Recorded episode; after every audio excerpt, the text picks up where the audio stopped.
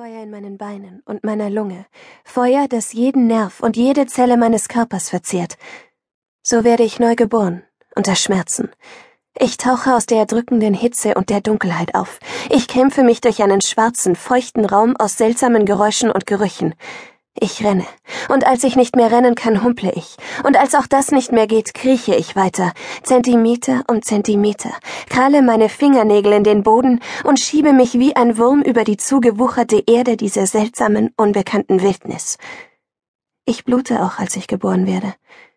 Ich weiß nicht genau, wie weit ich in die Wildnis vorgedrungen bin und wie lang ich schon immer tiefer und tiefer in den Wald gehe, als ich feststelle, dass ich getroffen wurde — Mindestens ein Aufseher muss mich erwischt haben, während ich den Zaun hochgeklettert bin. Eine Kugel hat mich seitlich gestreift, direkt unter der Achselhöhle, und mein T-Shirt ist feucht vom Blut. Doch ich habe Glück gehabt. Die Wunde ist nicht tief. Dennoch macht der Anblick des vielen Blutes, der fehlenden Haut, alles so real. Diesen neuen Ort, diese monströsen, undurchdringlichen Pflanzen überall, alles, was geschehen ist und was ich zurückgelassen habe, was mir genommen wurde. Denk nach, denk nach. Alex. Denk nach, was würde Alex tun? Alex ist hier, genau neben dir. Stell es dir vor. Ich ziehe mein T-Shirt aus, reiße den Saum ab und binde mir das sauberste Stück fest um die Brust, damit es auf die Wunde drückt und die Blutung stoppt. Ich habe keine Ahnung, wo ich bin oder wo ich hingehe. Mein einziger Gedanke ist, in Bewegung bleiben. Weitergehen, tiefer und tiefer, weg von den Zäunen und der Welt aus Hunden, Waffen und Alex.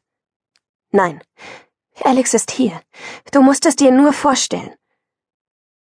Nachts kauere ich in heftig peitschendem, kalten Regen zwischen den Wurzeln einer rissigen Eiche, während um mich herum unsichtbare Tiere in der Dunkelheit kreischen, schnaufen und rascheln.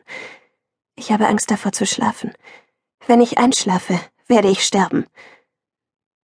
Die neue Lena wird nicht auf einmal geboren, sondern Schritt für Schritt und dann Zentimeter für Zentimeter.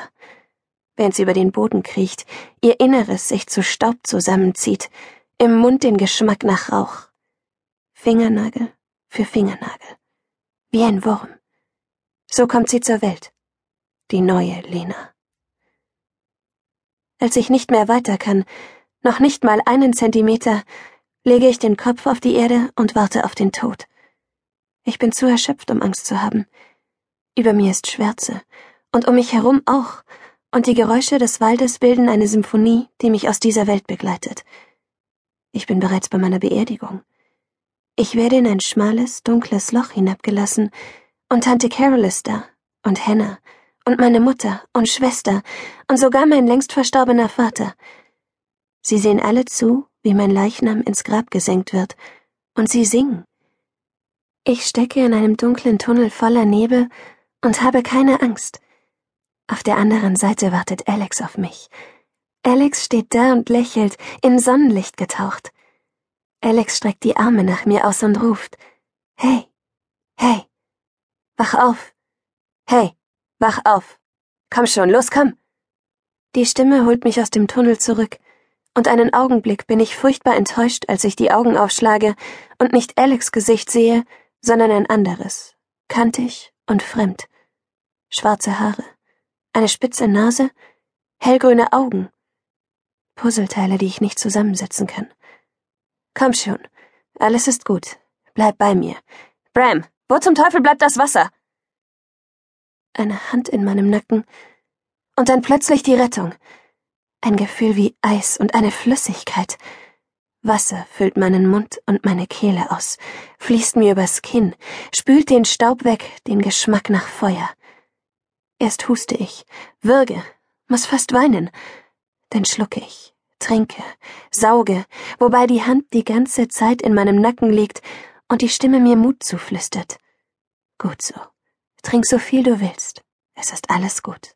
Du bist in Sicherheit schwarze Haare, offen, die ein Zelt um mich herum bilden. Eine Frau. Nein, ein Mädchen. Ein Mädchen mit einem schmalen, angespannten Mund, Falten in den Augenwinkeln und Händen so rau wie Weidengeflecht, so groß wie Körbe. Ich denke, danke. Ich denke, Mutter.